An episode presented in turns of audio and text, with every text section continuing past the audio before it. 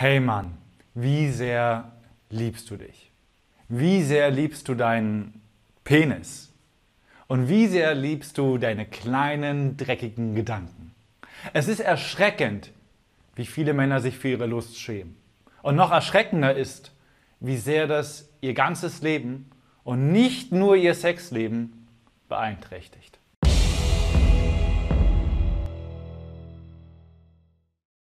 Hey, hier ist das Sven von Männlichkeitsstärken und in diesem Video möchte ich einmal über sexuelle Scham reden. Und ich möchte nicht nur einfach darüber reden, sondern ich möchte dir sagen, an konkreten Beispielen, wie ist das Leben von uns Männern stark beeinträchtigt. Ich möchte dir aber auch sagen, wo es herkommt, wo die wahren Ursachen sind und wie du sexuelle Scham los wirst und für immer eine gesunde, befreite Sexualität leben kannst. Die Kosten der sexuellen Scham. Die sexuelle Scham beeinträchtigt uns Männer auf vielerlei Arten und Weisen. Und ich möchte dir einfach mal vier Beispiele davon geben. Das erste Beispiel ist, wenn Männer sich schämen für ihre Sexualität, für ihren Penis, dann haben sie ein erhöhtes Stresslevel beim Sex, also wenn sie dann Sex haben. Und sie merken, ah, irgendwas ist nicht okay, irgendwie passt das nicht, irgendwie, ma, darf ich das überhaupt? Und ihre ganzen Gedanken erzeugen nicht nur Stress, sie erzeugen auch Erektionsprobleme. Und so ist es häufig so, dass Männer, die Erektionsprobleme haben, mit sexueller Scham zu tun haben und das eine der tieferen Ursachen dahinter ist. Aber es kann auch noch viel krasser werden. Das zweite Beispiel ist von einem Mann, der sich nie so wirklich getraut hat, über Sex zu reden. Der war zwar mit einer Frau zusammen und die hatten schon Sex, aber beide haben sich gut gefunden gehabt darin, haben nicht wirklich darüber gesprochen, über dieses, was man dann da halt so irgendwie ab und zu macht. Und er war zutiefst unzufrieden von der Häufigkeit und von was er erleben kann. Und sie war auch total unzufrieden von der Nähe und von dem Vertrauen dem Mann gegenüber. Weil dadurch, dass sich der Mann nicht getraut hat, über das zu reden, was er wirklich will und was er geil findet, hat sie das Vertrauen in ihn verloren und sich nicht gut öffnen können. Schließlich hat sie ihn verlassen. Und der Mann ist erst sehr viel später darauf gekommen, dass das, was eigentlich die Beziehung zerstört hat, was das Vertrauen rausgezogen hat, das war seine Scham. Seine Scham seiner eigenen Sexualität, seinem eigenen Penis gegenüber. Das nächste Beispiel ist von einem Mann, der einfach Angst hatte, seine sexuellen Fantasien auszuleben. Er hatte unermessliche Fantasien, ja, also wirklich so alles abstruse, verrückte Zeug. Ich habe es mir einfach mal beschreiben lassen und ich dachte mir, wow, geil, der hat auch mal auf jeden Fall eine Bandbreite an Dingen, die ihn anmachen. Aber er hat sich nicht getraut, das auszusprechen. Er hat es immer so oberflächlich belassen, so ja, ich würde gern mal ein bisschen so dominanteren Sex haben. So, und die Frau dachte so, ja, okay, alles klar, der will mich hier verhauen und der will mir mit Peitschen ankommen und darauf hat sie keinen Bock. Aber das war gar nicht bei ihm der Fall. Und so gab es aus der sexuellen Scham, und zwar es konkret anzusprechen, was genau im Detail du geil findest. Kam es zur Misskommunikation, der Mann wurde immer gereizt, weil irgendwie hat doch die ganze Zeit der Frau gesagt, was er gerne möchte, aber sie hat es nie getan. Er ist in Pornokonsum geflüchtet, dadurch kam es zu Erektionsproblemen und dieses Thema so einfach mal konkret pervers zu sagen, was Sache ist, hat wieder einmal eine Beziehung zerstört. Und dann kommen wir wieder zu einem Beispiel, was nicht so oft offen auf der Hand liegt. Und das ist das Beispiel von Männern, die sich nicht trauen, eine Frau kennenzulernen, auf Frauen anzusprechen, eine Frau auf ein Date zu küssen, die immer so zurückhaltend sind, die immer darauf warten, dass die Frau ihnen irgendwelche Signale gibt, damit er endlich den nächsten Schritt gehen kann. Das sind sehr einsame Männer. Das sind Männer, die teilweise über lange, lange Zeit Jungfrau sind. Und was sie häufig nicht wissen, sie denken so, oh, warum klappt das mit dem Flirten nicht? Warum funktioniert das denn einfach nicht, dass ich eine Frau kennenlerne? Warum interessiert sich keine Frau für mich? Und der Grund dahinter ist, dass sie ganz tief in sich Glaubenssätze tragen wie, ich darf das nicht, mit einer Frau Sex zu haben, ist so eine halbe Vergewaltigung. Einer Frau zu zeigen, was man will, ist übergriffig. Und so nehmen sich diese Männer immer zurück und immer zurück. Und haben halt ein beschissenes Flirtleben, wo es gar nicht erst zum Thema Sex kommt. Das sind so, ne, das sind vier Beispiele gerade gewesen von Erektionsproblemen, Ja, von dem Mann, der eine innere Gereiztheit hatte und sich in die Pornosucht geflüchtet hat, von einem Mann, der nicht genau ansprechen konnte, worum es geht und vor allen Dingen auch wirklich eine große Gruppe der Männer, die Probleme beim Flirten haben, haben eigentlich nur eine tiefe sexuelle Scham. Weil was ist Flirten? Flirten ist im Prinzip auf eine Frau zugehen, und das machst du bitte nicht, aber so eine Frau bitte zugehen und zu sagen, so hey, ich habe dich gerade gesehen und ich möchte gerne herausfinden, ob du die Frau sein könntest, in die ich meinen Penis reinschieben möchte. Ja, und wenn das sich jetzt so ein bisschen zum Grinsen bringt oder irgendwie ein bisschen ein komisches Gefühl macht, ja klar. Aber dann, das ist es ja eigentlich. Das ist ja eigentlich Flirten und wir verpacken das anders in Blumen und Dates und so weiter. Aber eigentlich geht es genau darum. Und Flirtprobleme sind meistens vorgelagerte Sexualprobleme. Und die sexuelle Scham ist ein Hauptpunkt dabei. Wie sexuelle Scham entsteht.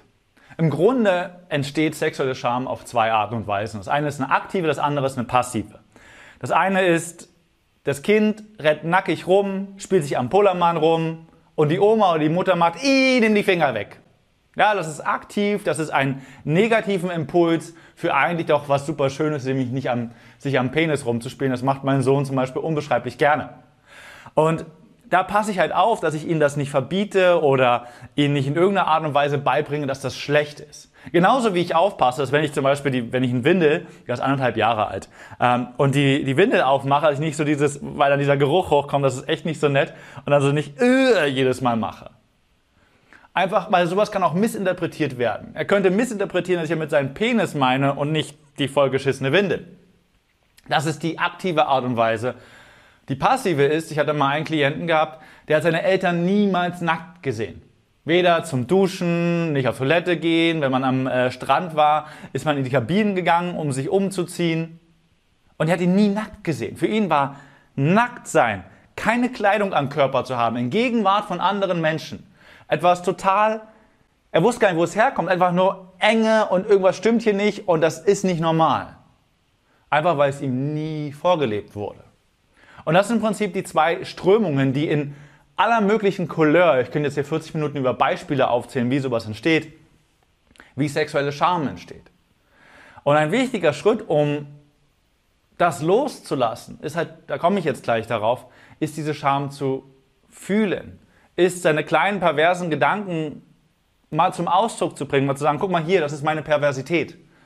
Und wenn du dich traust, ja, also wir sind ja so ein gewisses, Internet ist auf eine gewisse Art und Weise anonym, auf eine gewisse Art und Weise auch nicht. Aber wenn du dich traust, und das musst du, wenn du deine sexuelle Scham loslassen möchtest, schreib mir deine kleine Perversität runter in die Kommentare. Du kannst als gutes Beispiel dafür nehmen, die Pornos, die du dir anschaust. Weil dein Pornokonsum, das, wo es dich hinträgt, jetzt nicht in den Extremen, da kommen andere Geschichten mit dazu, ähm, ist ein guter Indiz dafür, was du eigentlich geil findest. Aber lass uns mal dazu kommen, wie du deine sexuelle Scham auflöst. So löst du deine Scham auf. Wenn du deine sexuelle Scham auflösen willst, dann musst du im Prinzip drei Schritte befolgen. Das erste ist, dir muss bewusst werden, wo du schambehaftet bist. Du musst überhaupt erstmal mitbekommen, dass du vielleicht dich dafür schämst, auch unterbewusst schämst. Und es gibt so ein paar Indizien dafür, mit denen du das für dich feststellen kannst oder für dich testen kannst. Das eine ist das Thema Nacktsein. Wie gehst du mit dem Thema Nacktsein um? Bist du der Einzige, der dich nackt sieht? Ja, also dass du immer darauf aufpasst, dass ja niemand irgendwie deinen Intimbereich sieht oder deinen Arsch. Oder traust du dich schon vor deiner Partnerin nackt zu sein oder muss da immer das Licht aus sein? Also wie gut kannst du mit, in, mit deiner eigenen Nacktheit umgehen? Traust du dich in die Sauna zu gehen? Ja? Traust du dich einfach nackt durch deine Wohnung zu laufen? Traust du dich FKK, auf den FKK-Strand zu gehen? Ist das okay für dich? Oder ist das so äh, irgendwie komisch und warum Badehose anziehen und so einen ganzen Krams? Wie ist es? Gehst du manchmal, tut mir leid, liebe Nachbarn, ich gehe manchmal nackt einfach auf den Balkon. Ja? Wenn ich baden war, dann ist mir warm, dann gehe ich einfach splitterfasernackt auf den Balkon und dann könnt ihr mich angucken oder weggucken, ist mir scheißegal. Ja? Wie sehr, wie entspannt gehst du mit deiner eigenen Nacktheit herum? Wie entspannt bist du damit, dass andere Menschen dich nackt sehen? Ist ein guter Indikator, wie schambehaftet oder schamfrei du bist. Eine weitere Variante, wo du dich selber testen kannst, ist, das Stöhnen, also die Art und Weise, wie laut du Sex hast.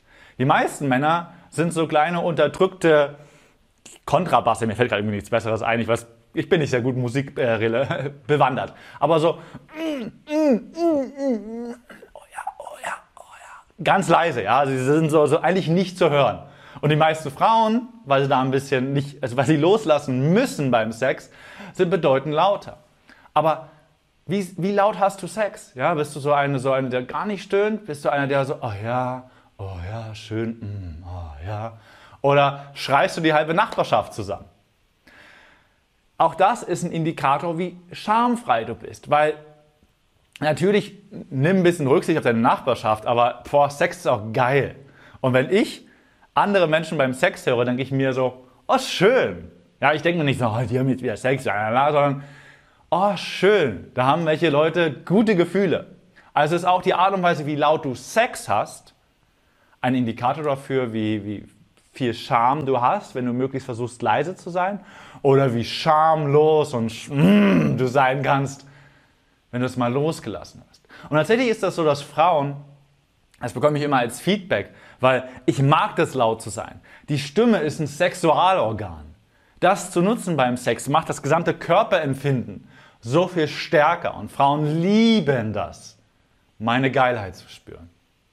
Ja, und das ist auch das ist ein Indikator, wie laut, wie leise du beim Sex bist. Und auch, und das ist jetzt vielleicht ein bisschen herausfordernd, weil es auch ein schambehaftetes Thema ist, Selbstbefriedigung. Ja, ich, hab, ich muss gerade grinsen, weil tatsächlich das, also das am meisten geklickte Video von mir ist ein Video, wo ich, äh, wo ich darüber rede, wie hole ich mir richtig einen runter. Wo ich ein bisschen so die psychologischen Hintergründe hinter der Selbstbefriedigung aufkläre. Ich verlinke es mal hier im i. Ähm, ich wollte es eigentlich nicht sagen, aber jetzt musste ich grinsen und dann dachte ich mir, okay, dann haus einfach raus. So.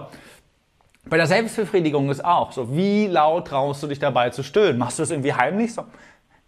Ja, oder bist du einfach, wenn du, das dir, wenn du dich selber liebst, machst du, oh ja, mm, ja, so was anderes mitbekommen, dass du Liebe mit dir selber machst? Oder hast du allein schon bei mir zuhören so Schamgefühl dabei, so mein Gott, was ist, wenn die anderen mitbekommen, dass ich es mir selber mache? Jeder macht sich selber. Der Typ, der dir in der Bank die Geldscheine in die Hand drückt, ähm, die Supermarktkassiererin, ja, es ist, wir haben halt so viel Scham damit. Es lohnt sich, das loszulassen. Ein weiterer Test ist sehr, wie sehr redest du über Sex? Ja, wie sehr redest du mit deiner Partnerin über Sex? Redest du so oberflächlich im Sinne von, ja, ich würde gern, redest du überhaupt, ne? Also, redest du A, redest du gar nicht? Redest du nur hier und da mal? Redest du so oberflächlich wie, oh, ich würde gerne mal wieder was Neues machen, ein bisschen Abenteuer? Oder redest du, hey, ich hätte voll Lust, dich ans Bett zu fesseln und dich so lange zu lecken, bis du einfach multiple Orgasmen hast? Wenn du das äh, übrigens lernen willst, der Martin hat ein gutes Video darüber gemacht, ich verlinke es dir hier oben im i. Wie redest du über Sex? Wie konkret, wie detailliert redest du über Sex? Wie sehr sprichst du bei deiner Partnerin deine kleinen perversen Fantasien an? Ein guter Indikator dafür, was du an perversen Fantasien hast, sind tatsächlich die Pornos, die du konsumierst. Es wird dann auch ein bisschen abgedrehter, aber das ist jetzt nicht Thema von diesem Video. Also das ist der erste Punkt so. Wie sehr ein Bewusstsein du bekommst, wie sehr du überhaupt Scham hast. Wie schambehaftet bist du? Und es ist überhaupt kein Problem, Wirklich, es ist überhaupt kein Problem, laut zu stöhnen bei der Selbstbefriedigung, mit einer Partnerin sehr detailliert darüber zu reden, was du alles für geilen Scheiß mit dir machen möchtest. Es ist überhaupt kein Problem, beim Sex richtig laut zu sein und Spaß zu haben. Das ist befreiend, das ist sehr lustvoll. Und du bekommst ein sehr, sehr lustvolles Feedback von der Frau, es sei denn, sie ist selber sehr, sehr schambehaftet, wenn du deine eigene Scham endlich auflöst. Und der zweite Punkt, und das ist der wichtige Punkt dabei, ist, wenn du deine Scham wirklich auflösen willst, dann musst du aus deiner Komfortzone heraus. Dann musst du tatsächlich Dinge machen, wo du deine Scham fühlst. Ja, wenn du schambehaftet bist, deine Fantasien auszusprechen, ja, dann schreib sie einfach mal runter in die Kommentare. Das macht es dir vielleicht noch leichter, sie einfach mal auszuformulieren. Du musst ja nicht auf Abschicken klicken, aber einfach nur, in denen du dich traust, die Sachen zu formulieren, zu beschreiben hilft es dir, ein bisschen mehr Scham zu fühlen. Indem du anfängst mit deiner Partnerin, vielleicht stockend, vielleicht so, ähm, ja, du, ich habe da was, das würde ich gerne mal mit dir, ähm, ich finde meine Worte nicht so gut, ähm, boah, es geht um Sex. Ja, also du kannst ja gerne rumschlingern, aber indem du dich diesen Dingen, dem Reden, dem Stöhnen, dem Nacktsein ein bisschen mehr zeigst, ein bisschen mehr da hineinbegibst. Du musst dich aus deiner Komfortzone, was Scham betrifft, damit du sie auflösen kannst. Und dann, und das ist der dritte wichtige Schritt, dann musst du es fühlen. Weil sich da durchzubeißen, so, ja, ich wollte schon mal über Sex reden und einfach so von hier oben am abgekapselt zu sein, löst die inneren Gefühle nicht auf. Es sind emotionale Blockaden, nicht rationale. Emotionale. Und emotionale Blockaden, egal welche es sind, löst man auf, indem man sie durchführt. Das ist der Weg, wie du da durchkommst. Ich hoffe, ich konnte dir einen guten Überblick über dieses Thema geben. Schreib mir runter gerne in die Kommentare, was deine kleinen perversen Gedanken sind. Du wirst mitbekommen, wir haben, ich habe das äh, 2019 beim Workshop gemacht gehabt, habe ich einfach mal durch die Runde gefragt, okay, alles klar. Sexuelle Scham ist das Thema. Was sind deine perversen Gedanken? Was ist deine dreckigste Fantasie, die du hast? Habe einfach auf irgendjemanden gezeigt und hatte wirklich das große Pech, dass ich einen sehr schambefreiten Mann anvisiert hatte, der sofort mit der würdesten und krankesten Fantasie rauskam und das mit einer Leichtigkeit erzählt hat. Das war so wunderschön.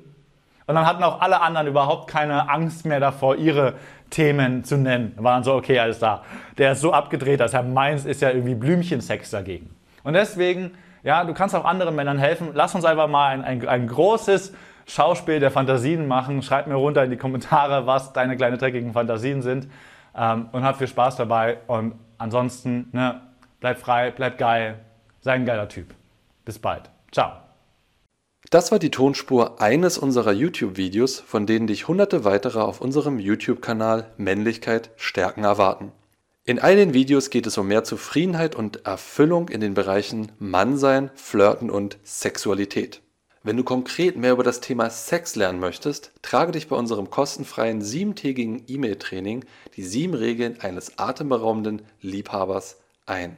Darin tauchen wir noch viel tiefer in die Inhalte aus dem Podcast ein und verknüpfen das Wissen mit praktisch umsetzbaren Techniken sowie spektakulären Erkenntnissen. Unter folgender Adresse kannst du dem kostenlosen Training beitreten: www.männlichkeit-stärken.de slash Sex-Training. Das war's, lass es dir gut gehen und bis zur nächsten Folge.